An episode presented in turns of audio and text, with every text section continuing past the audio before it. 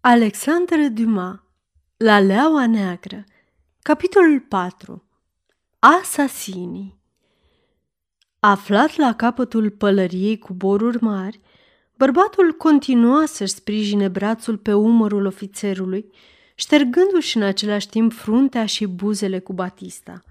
Nemișcat, pierdut într-un colț din Bittenhof, sub o streașină din fața unei ferestre închise, privea spectacolul al cărui deznodământ părea să se apropie.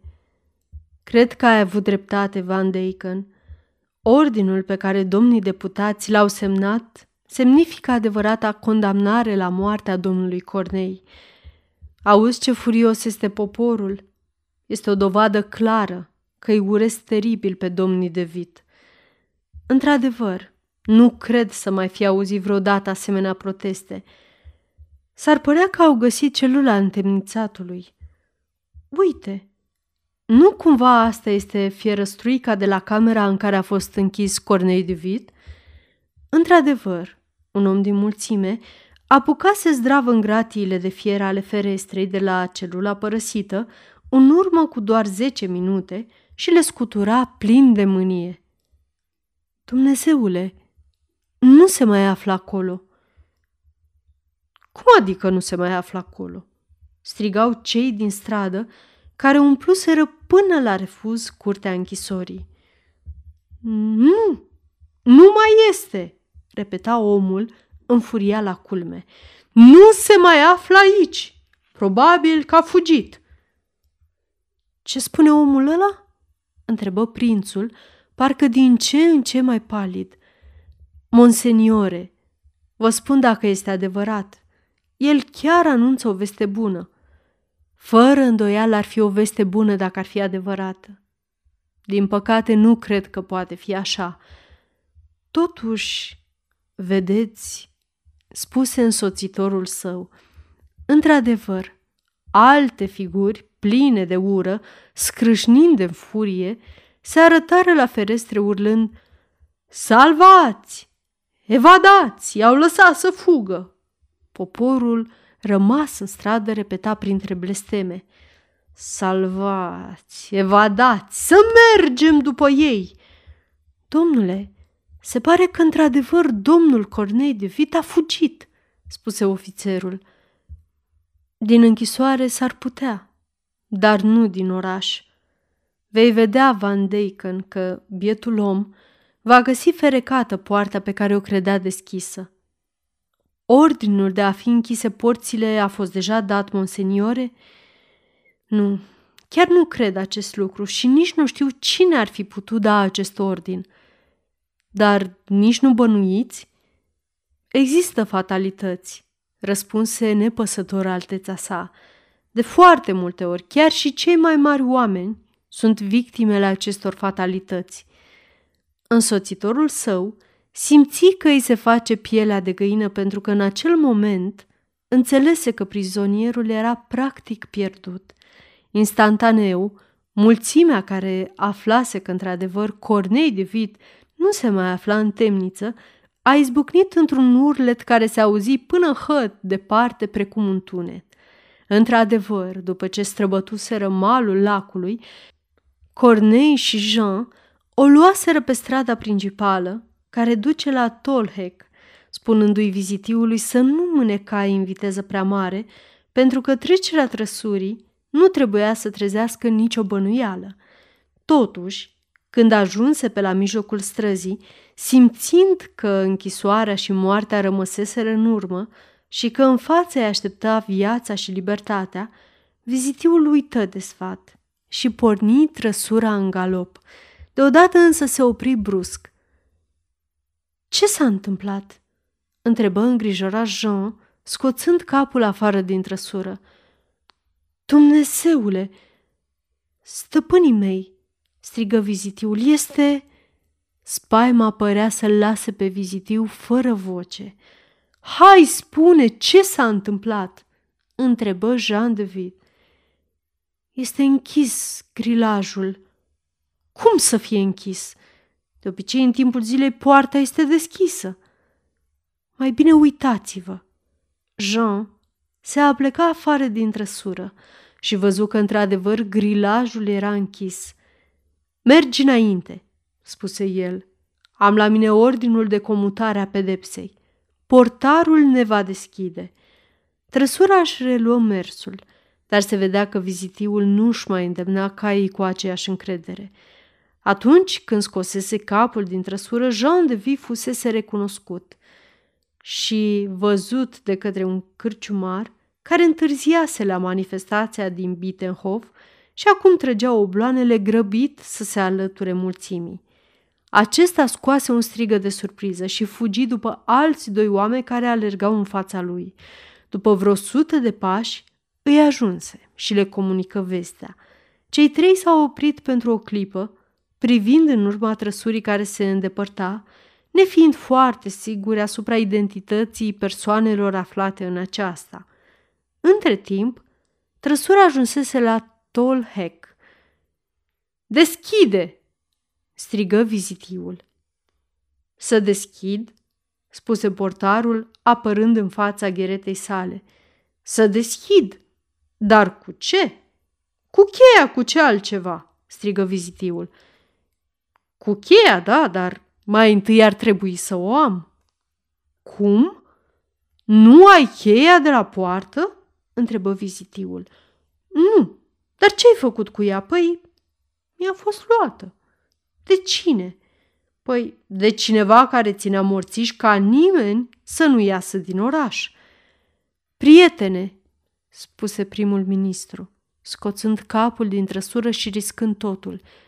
Prietene, fă-o pentru mine, Jean de Vit, și pentru fratele meu Cornei, pe care îl duc în exil.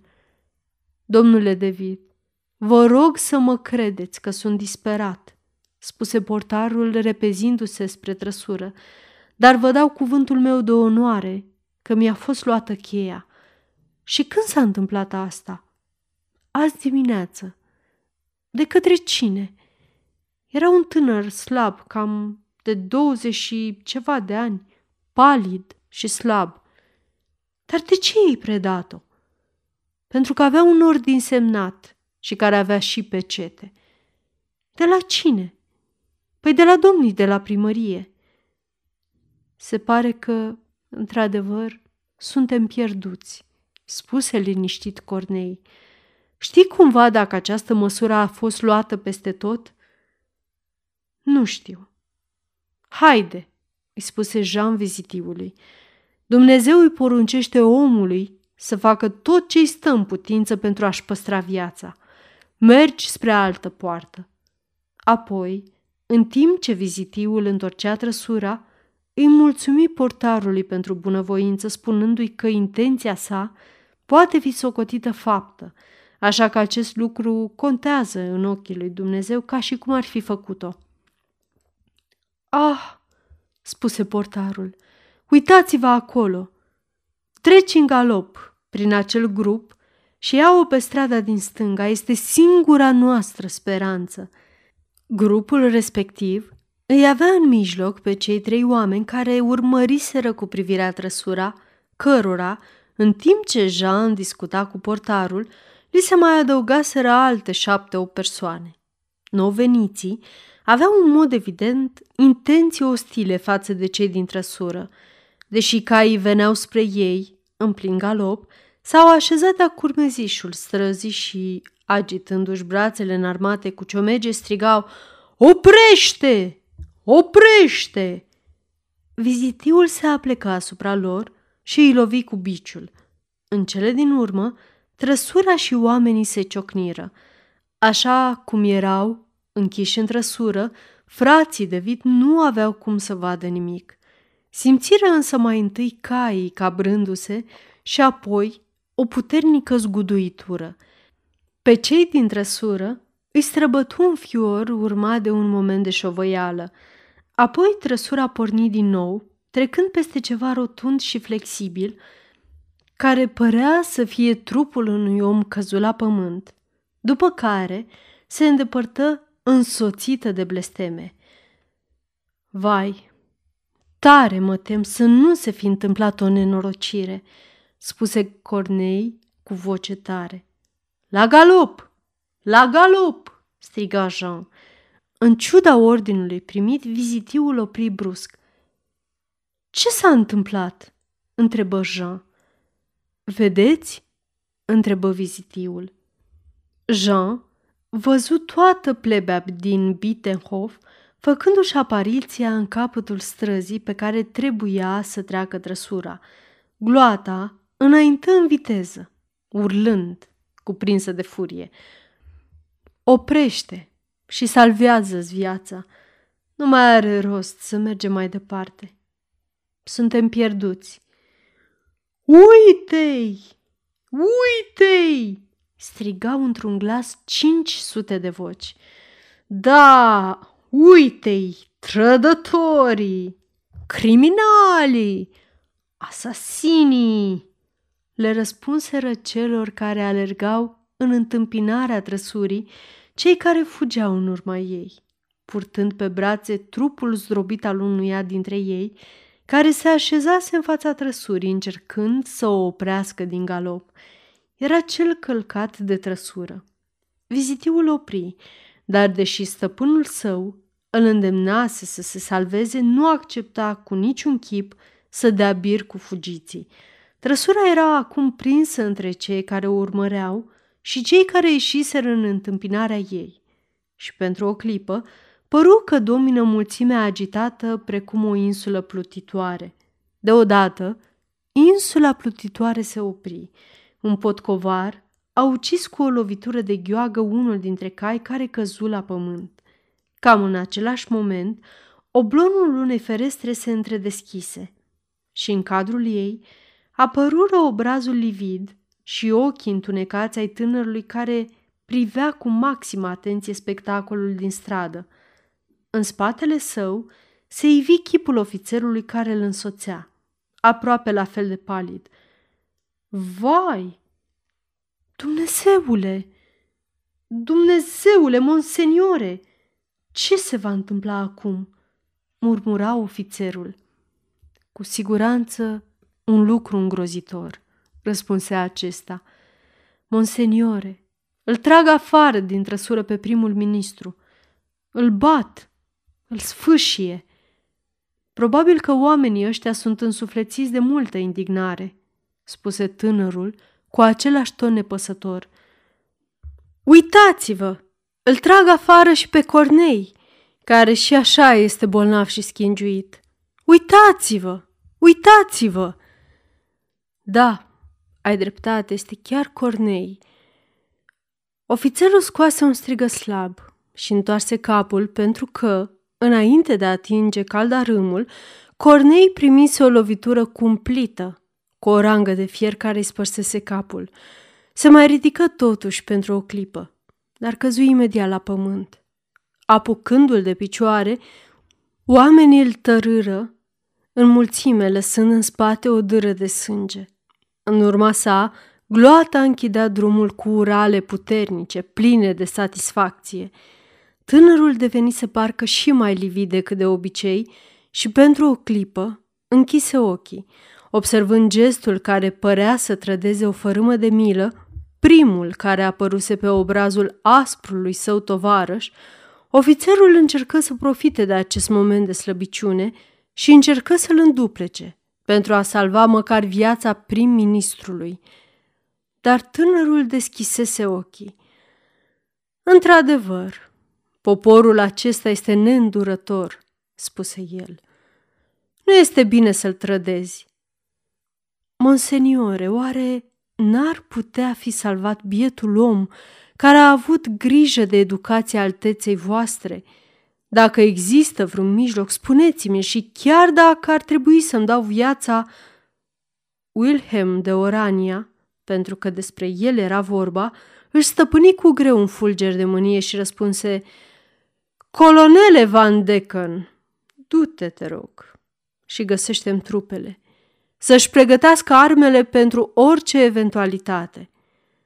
Să o las pe altețea voastră singură? aici, în preajma acestor asasini? Nu te preocupa de soarta mea mai mult decât o fac eu însumi. Îi tăie scurt vorba prințul. Du-te. Ofițerul plecă în mare grabă, fapt ce dovedea nu atât dorința de a fi un slujitor supus, cât de a nu asista la hidoasa asasinare a lui Jean de Vitt. Nici nu închisese bine ușa camerei când Jean, care printr-un efort supraomenesc ajunsese în fața casei care îl ascundea pe Wilhelm, șopti, clătinându-se sub loviturile care veneau din toate părțile. Fratele meu! Unde este fratele meu?" Unul dintre cei mai furioși îi dădu un pumn care îi aruncă pe jos pălăria, un altul îi arăta triumfător sângele care îi mângea mâinile. Era cel care tocmai îl hăcuise pe Cornei și în timp ce cadavrul acestuia era târât spre spânzurătoare, alergase înapoi pentru a-i aplica același tratament sălbatic și prim-ministrului. Jean scoase un geamăt și și acoperi ochii cu o mână. Așa, închide ochii, urla atunci unul dintre membrii gărzii burgheze. Nu este nevoie, pentru că o să ți scot chiar eu. După care îi înfipse o suliță în obrazul din care țâșni sângele. Frate! strigă Jean, în timp ce încerca să zărească, prin șuvoiul de sânge care îl orbea, ce se întâmpla cu Cornei. Du-te și întâlnește-te cu el!" strigă un alt asasin, în timp ce îi punea pușca la tâmplă trăgându-i piedica. Dar glonțul refuză să pornească. Văzând asta, criminalul întoarse arma și, prinzând-o cu ambele mâini de țeavă, îl lovi pe Jean de Vic cu patul armei în moalele capului. Acesta se clătină și se prăbuși. Apoi, cu un efort suprem, se mai ridică odată și mai apucă doar să spună cu glas tremurat, Frate! În acel moment, tânărul prinț lăsă jos oblonul. De fapt, nu prea mai era mare lucru de văzut, pentru că un al treilea criminal îl împușcă în plin pe figură pe Jean de Vid zdrobindu-i capul. Jean se prăbuși pentru totdeauna. După ce căzu mort, toți acești mizerabili căpătară curaj și se întreceau în a-și descărca armele în cadavru, a aplica lovituri de bâtă, de sabie sau de cuțit, pentru a-i stoarce măcar o clipă, o picătură de sânge sau pentru a-i smulge măcar o fâșie din straie. Atunci când în cele din urmă cei doi frați fuseseră cu totul striviți, sfâșiați și jupuiți, gloata dezlănțuită îi târâ goi și plin de sânge către o spânzurătoare improvizată unde călăi voluntari i-au atârnat cu capul în jos. Apoi s-au apropiat de cele două cadavre, cei mai lași, care nu cutezaseră să lovească în carne vie și care acum tăiau mici bucăți din Jean și Cornei, după care s-au grăbit să plece în oraș pentru a le vinde pentru câțiva bănuți. Nu putem ști dacă, prin deschizătura abia perceptibilă a oblonului, tânărul văzuse întreaga scenă. Cert este că, în momentul în care cei doi martiri atârnau în spânzurătoare, el străbătea piața trecând fără probleme, prin mulțimea mult prea preocupată cu sângeroasa ei îndeletnicire, și se îndrepta către poarta Tolhec. Domnule!" strigă portarul. Îmi aduceți cheia?" Da, prietene, iată!" răspunse Wilhelm. Ce nenorocire că nu mi-ați adus-o acum o jumătate de oră!" suspină portarul. De ce?" Aș fi putut să o deschid pentru domnii de vit. Așa, găsim poarta închisă, au fost siliți să se întoarcă și au ajuns în mijlocul urmăritorilor. Deschide mai repede poarta!" se auzi o voce care părea să nu mai aibă timp de discuții. Prințul se întoarse și îl recunoscu pe colonelul Van Decken. Dumneata ești colonele? Încă n-ai plecat din Haga?"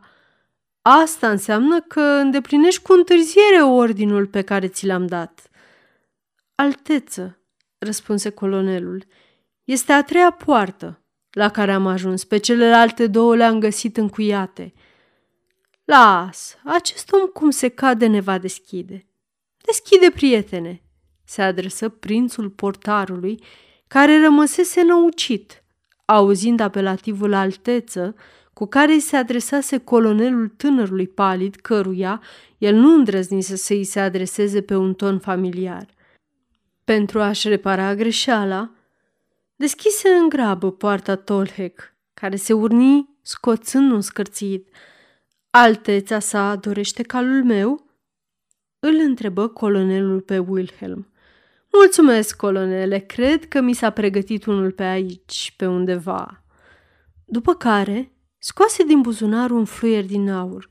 Șuieră ascuțit și prelung după obiceiul cu care erau chemați în acea vreme servitorii. Imediat apăru un grăjdar care ținea un cal de dârlogi. Wilhelm încălecă fără să se ajute de scară și, dând pinte în calului, o luă pe drumul spre Leida. La scurtă vreme, se întoarse spre colonel care îl urma la mică distanță. Prințul îi făcu semn să se apropie. Știi?" spuse fără să se oprească. Știi că acești derbedei l-au ucis și pe domnul Jean de Vit așa cum l-au ucis și pe Cornei?" Monseniore, ar fi fost mai potrivit pentru dumneavoastră să fie avut și aceste două obstacole de învins pentru a deveni statuderul Olandei, spuse cu tristețe colonelul. Cu siguranță ar fi fost mai bine să nu se fi întâmplat tot ce s-a întâmplat, dar în sfârșit asta este și nu noi suntem cauza. Să ne grăbim, colonele, pentru a ajunge la Alfen înaintea mesajului pe care cu siguranță guvernul mi-l va trimite la tabără. Colonelul se înclină, îl lăsă pe prins să treacă înaintea sa și își reluă locul la mică distanță în spatele acestuia. Ce n-aș da să văd figura pe care o va face Ludovic Soare atunci când va afla cum au fost tratați bunii săi prieteni, domnii de Vit, murmură plin de răutate Wilhelm. O, soare, soare, așa cum sunt sigur că mă numesc Wilhelm Taciturnul, așa vei avea motive să spăzești razele. Și acest tânăr prinț, înverșunat rival al marelui rege al Franței, acest statuder, încă prea puțin sigur de puterea sa cu puțină vreme în urmă, dar căruia burghezii din Haga tocmai îi oferiseră o scară din cadavrele lui Jean și Cornei, doi nobili prinți, în fața oamenilor și a lui Dumnezeu, își mâna grăbit calul. Sfârșitul capitolului 4 Aceasta este o înregistrare Cărțiaudio.eu. Această înregistrare este citită cu respectarea legislației în vigoare pentru Cărțiaudio.eu. Copierea, repostarea, multiplicarea, vânzarea, închirierea și sau difuzarea publică a acestei înregistrări, fără acordul scris al Cărțiaudio.eu, constituie infracțiune și se pedepsește conform legislației în vigoare. Pentru noutăți, vă invităm să vizitați site-ul www.cărțiaudio.eu și să ne susțineți cu un like, subscribe și follow pe canalul de YouTube Cărți Audio. Îi puteți susține prin donații pe naratorii voluntari ai acestui canal. Vă mulțumim și vă dorim audiție plăcută în continuare.